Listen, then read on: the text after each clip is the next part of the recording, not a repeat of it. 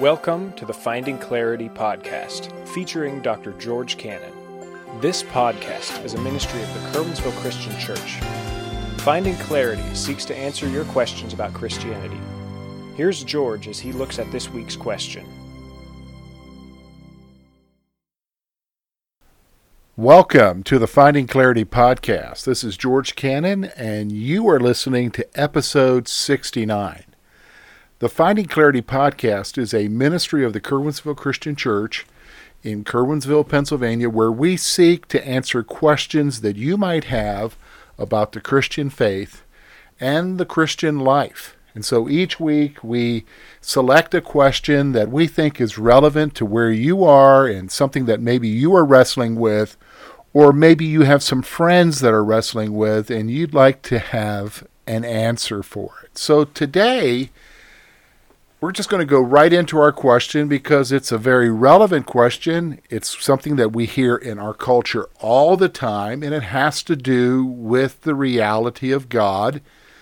And it has to do with whether or not everybody is worshiping the same God, even though they might call him by a different name. So that's our question.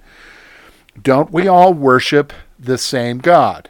Don't we all worship the same God? So the concept here is is that the Jew worships the same God as the Christian, who worships the same God as the Muslim, who worships the same God that the Native Americans worship when they worship the Great Spirit, or that the Hindu worships and the Buddhist worships. And so we all are just basically worshiping the same God, although we, in our faith tradition, have named him something else.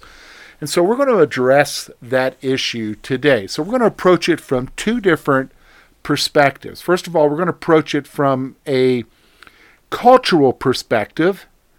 How, is that really true that we worship the same God? And then we're going to approach it from a biblical perspective and see what God's Word has to say about it. So let's first of all approach it from a cultural perspective.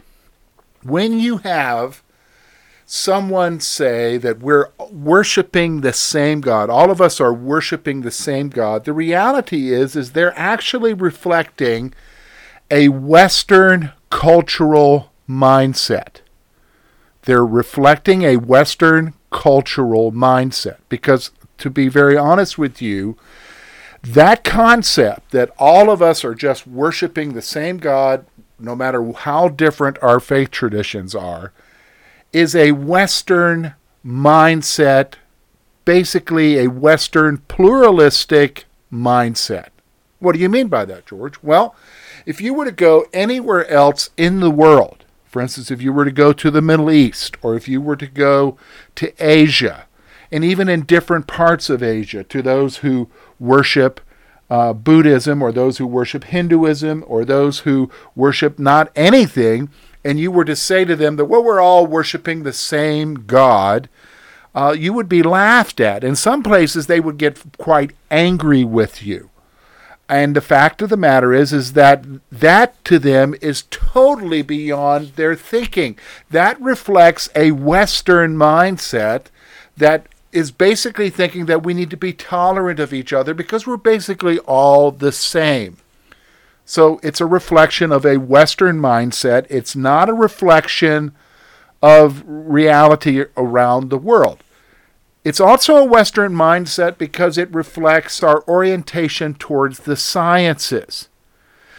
And when you have that orientation towards the sciences and you have that orientation towards secular humanism, you basically view all religion, whether it's Christianity or Islam or Buddhism or Hinduism or animism or any other kind of ism, when you basically look at all of those things from a secular humanistic perspective, it's all a reflection of superstition that was developed by humans to appease the unknown in their mind, to answer the questions about the unknown. So in reality, we're all just basically worshiping the same God.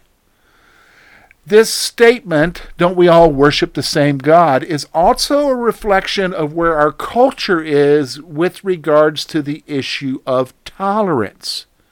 We live in a culture that is basically emphasizing the fact that we need to be tolerant of each other and that to have religions making exclusive claims concerning what they believe versus what somebody else believes and saying that somebody else is wrong, that's not tolerant. And to be honest with you, that's really a sin in the mindset of Western culture to say that something is right is right and that something is wrong is wrong. You can't do that. And so then that brings us to this whole perspective that we have in our country in America because we live in a culture where we have political statements that use God. So on our money it says in God we trust.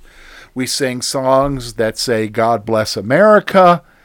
And the reality is when you think about the Western mindset that we all worship the same God, we're not saying those things about the Christian God.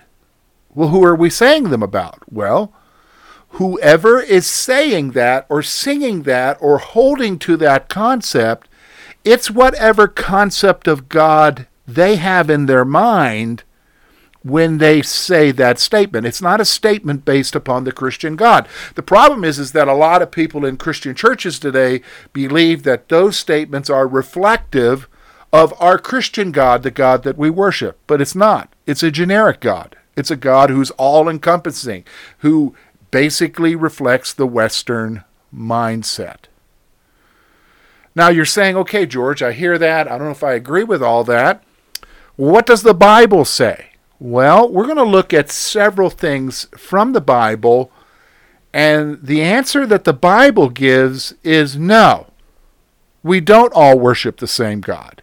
In fact, the Bible makes some very exclusive claims to the reality that there is only one God.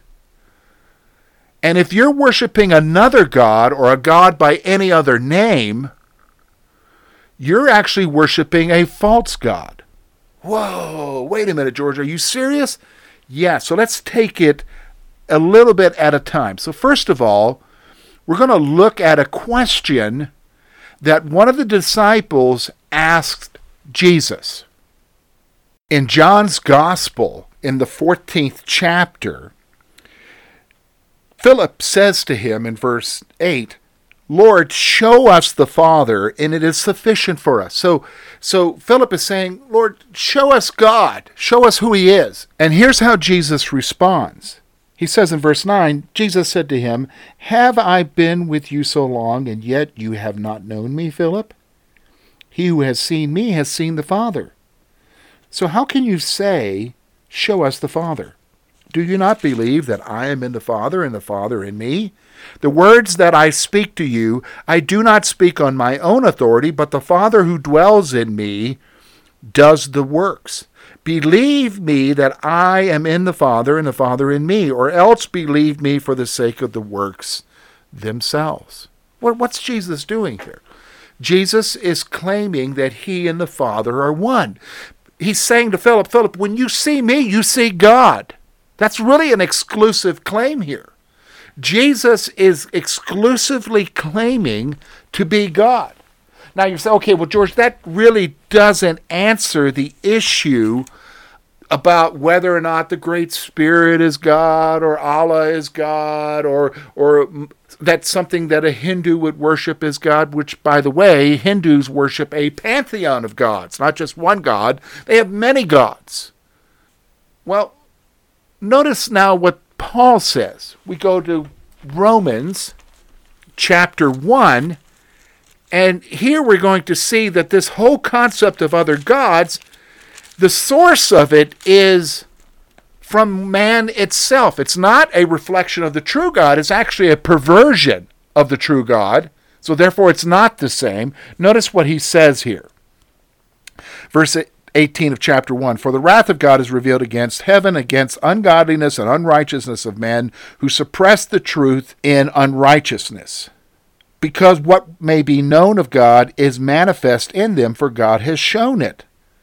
Now we go on, verse 21 For although they knew God, they did not glorify him as God nor were thankful, but became futile in their thoughts, and their foolish hearts were darkened. Professing to be wise, they became fools, and changed the glory of the incorruptible into an image made like corruptible man, and birds, and four footed animals, and creepy things. So God gave them up to uncleanness, to the lusts of their hearts, to dishonor their bodies among themselves, who exchanged the truth of God for a lie, and worshipped and served the creature rather than the creator who is blessed forever. Okay, so here's what Paul's saying. All of these other gods, aside from Yahweh, the God of the universe, the creator, they're not the same thing as God because they're basically the invention that comes out of a corrupted mind and a corrupted heart of the truth of God, they're basically the invention of man. Man has created these gods in his own image rather than in God's image, the truth of God. They've created them according to what they want to think. So Paul's very clearly saying here no, it's not the same God. These are all the creations of sinful man. In fact, he goes a little bit further in another New Testament letter. In the first letter to the Corinthians, Paul is addressing an issue of whether or not it's okay for Christians to eat meat that had been offered to an idol. So he says something very interesting in chapter 8, verse 4.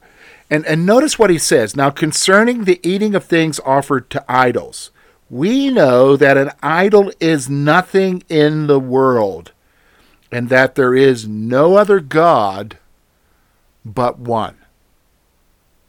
Now, an idol in their day was, was this physical representation of what their mind had created concerning their God. And he's basically, he's noticed, he's not saying that that idol that you're eating the meat that's been offered to, that's just another form of God. He didn't say that. He's saying there, it's nothing. It's a figment of someone's imagination. There's nothing there. There is only one God, the God that we worship the Christian God?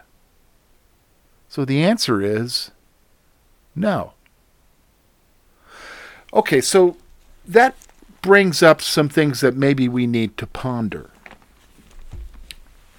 And so we live in a culture that really, really emphasizes tolerance. we we live in a pluralistic society that that a Western mindset, it's only a Western mindset because it's not true anywhere else, that basically says that everybody's worshiping the same God. The fact is, folks, we're not. We're not worshiping the same God. In fact, if you look at the scriptures, the scriptures testify that there is only one God and that He demands our worship. He deserves our worship and that all of these other things are basically the corrupt, twisted, perverted concepts of God that man has created for himself. So the answer to the question is no. We don't all worship the same God. Finding Clarity podcast is really just an opportunity to try to take some time 10, 20 minutes out of a week and answer questions that we are faced with weekly, where we got to try to figure out how do we answer them from the scripture. And so that's what we're trying to do here is answer questions that you might have. Now, there are a lot of ways that you can listen to the podcasts or listen to past podcasts. You can go to our website, curwensvillechristian.org, click on the media link, and you'll see a list of all the media that is available to you to listen to. And you'll see a link there for the Finding Clarity podcast, as well as for the archives of the Finding Clarity podcast. And you can look at all of the questions that we have been wrestling with. You can also go to Facebook, facebook.com slash Finding Clarity Podcast. We would encourage you to like the page so you can keep up with the latest episode. You can also download our church app. Just go to the Google Play on your Android device or the iOS App Store. on your Apple device, and you will be able to just do a search on Curwensville Christian Church. You can download our app, it's free. Keep up with what's happening at the church, and you can also keep up with the podcast there. You can subscribe on Google Play to the podcast, as well as if you go to iTunes, both of those places, just do a search on the Finding Clarity podcast, and we would encourage you to subscribe so that you don't miss out on an episode. Now, next week, we're going to get a little. I, I'm almost kind of nervous to address this question, but it needs to be addressed. We're going to wrestle with the question that I hear people oftentimes in our society, they, they kind of talk about the reality that animals will be in heaven. And usually when they talk about that, they're thinking about their pet who just died or had died, and that they'll see their pet again because they love their pet so much. So here's the question that we're going to wrestle with next week. And believe me, we're going to wrestle with this one. Do animals go to heaven? Do animals go to heaven? That's what we're going to look at next week. Until that time, we trust that you'll have a great week. Take care.